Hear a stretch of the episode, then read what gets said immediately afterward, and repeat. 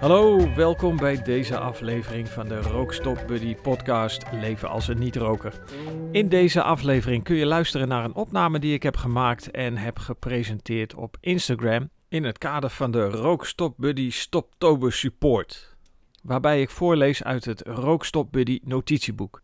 Het notitieboek bestaat uit de methode in 21 dagen leven als een niet-roker, die ik heb aangevuld met mijn eigen verhaal van hoe ik heb leren leven als een niet-roker. Met alle bijzonderheden die ik daarin tegenkwam, zoals hoe de tabaksindustrie werkt, hoe uh, sigaretten zijn ontworpen om ons uh, aan het roken te houden.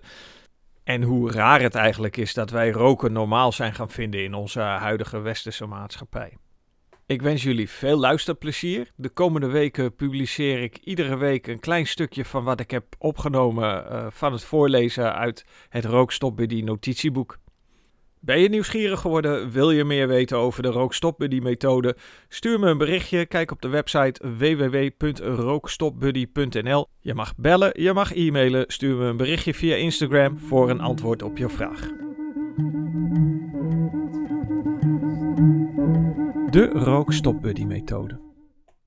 Of je al gestopt bent met hulp van de huisarts of met een andere aanbieder, maakt niets uit.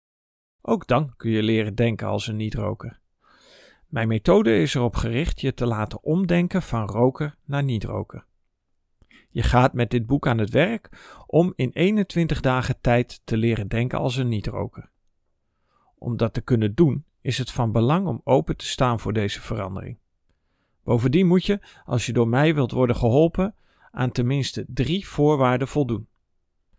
Deze drie voorwaarden bepalen namelijk de mate van succes. 1. Je ervaart de noodzaak om nooit meer te willen roken.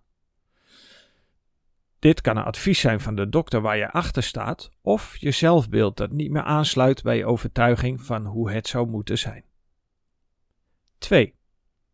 Je hebt in het verleden laten zien dat je discipline kan opbrengen. Het vermogen om weerstand te bieden aan ingesleten gewoontes, sociale druk en het verlangen naar genot. Ik vraag je daarom ook om terug te denken aan een moment dat je discipline hebt getoond. Denk bijvoorbeeld aan de volharding toen je moest afstuderen of het moment dat je besloot voor het eerst te gaan verhuizen. 3. Je beseft dat jij de enige bent die jezelf kan veranderen. Met andere woorden, jij vindt dat jij als enige verantwoordelijk bent voor de mislukkingen van initiatieven die jij al dan niet hebt genomen. Vergelijk het met een laborant die een afwijking ontdekt. Die zal als eerste nagaan of de fout in de werkzaamheden die de laborant zelf heeft verricht zoeken. Daarop volgt dat de laborant lering trekt uit die gemaakte fout en zichzelf verbetert. Is er één of zijn er meer van deze stellingen die jij niet waar vindt? Dan kan ik je niet helpen. Waarschijnlijk lukt het dan ook niet om op een andere manier te stoppen. Je zal voorlopig vastzitten aan de denkwijze van een roker. Dat is niet erg. Je bent er alleen nog niet aan toe om de eerste stap te zetten. Nou, dit was uh, een eerste, de eerste paragraaf. Daar opent het boek mee. Op pagina 2 uh, van het boek staat het. En uh, het boek is uh, geïllustreerd door uh, Edwin de Jonge, een oude schoolvriend en mijn voormalige DJ toen ik nog optrad. Met een podcast. Mijn methode in 21 dagen leven als een niet-roker wordt ondersteund door de podcastserie Leer denken als een niet-roker. Deze bestaat op dit moment uit 10 afleveringen en is direct beschikbaar na aankoop van een ticket in de webshop van Rook Stop Buddy. Je gaat aan het werk door bij jezelf af te vragen waarom je nou werkelijk rookt. Alle excuses die ik tot nu toe heb gehoord zijn terug te voeren op die ene reden. De hoeveelheid nicotine waar je aan gewend bent is te laag en je ervaart daardoor ongemak van de ontwenningsverschijnselen. Terwijl je dit tekort aan nicotine aanvult door te roken, ervaar je bijna hetzelfde niveau van ontspanning die iedere niet-roker de hele dag door ervaart. Je krijgt uitleg dat nicotine een snel effect heeft op je beloningssysteem. Dit is de kracht van de verslavende werking van nicotine, maar tegelijk de zwakte van deze vluchtige stof. Lichamelijke ontwenning van nicotine kan nooit langer dan drie dagen aanhouden. Dan is de stof uit je systeem. Hierop is mijn bezwaar gebaseerd om nicotinevervangende producten zoals kauwgom en pleisters te gebruiken in rookstoptrajecten. Ook leg ik uit welke stoffen, behalve nicotine, bijdragen aan het verslaafd blijven aan roken. Bij rookstopcoaches hoor je nauwelijks iets over de werking van stoffen als arsenicum, koolmonoxide en ammoniak.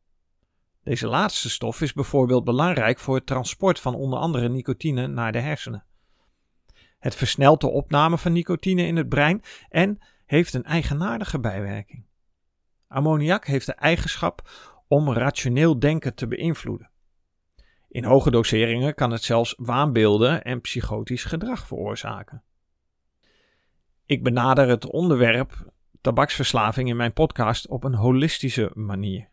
Dat wil zeggen dat ik uitleg hoe tabaksverslaving drie belangrijke factoren van jouw bestaan manipuleert: je lichaam, je geest en je gedrag. Daarnaast wordt aandacht besteed aan het sociaal-maatschappelijke en economische beeld dat in de afgelopen 120 jaar over tabak is ontstaan. Ook de reclamecampagnes van de tabaksindustrie krijgen de nodige aandacht. Hiermee wordt inzichtelijk gemaakt hoe mensen, zowel rokers als nooit-rokers, zijn gaan geloven dat roken normaal is. Het is, op zijn zachtst uitgedrukt, verrassend om te ontdekken dat informatie uit de tabaksindustrie stelselmatig wordt genegeerd in medisch onderzoek. Wat ontbreekt in de medische benadering van uh, stoppen met roken programma's is bijvoorbeeld de werking van de toevoegingen aan tabak.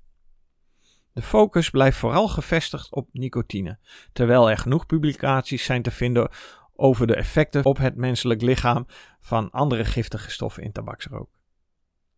Onderzoeksresultaten van de werking op het menselijk lichaam van deze stoffen zijn openbaar en onmisbare kennis om te verklaren waarom een rookverslaving zo hardnekkig wordt gevonden.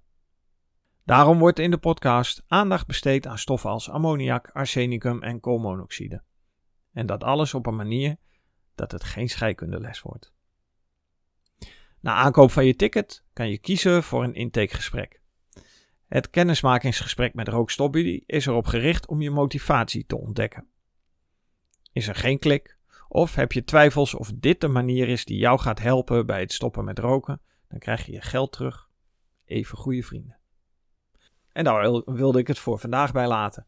Heel veel succes als je cravings hebt. Ehm, wil je meer weten over Rookstop Buddy? Je weet me te vinden.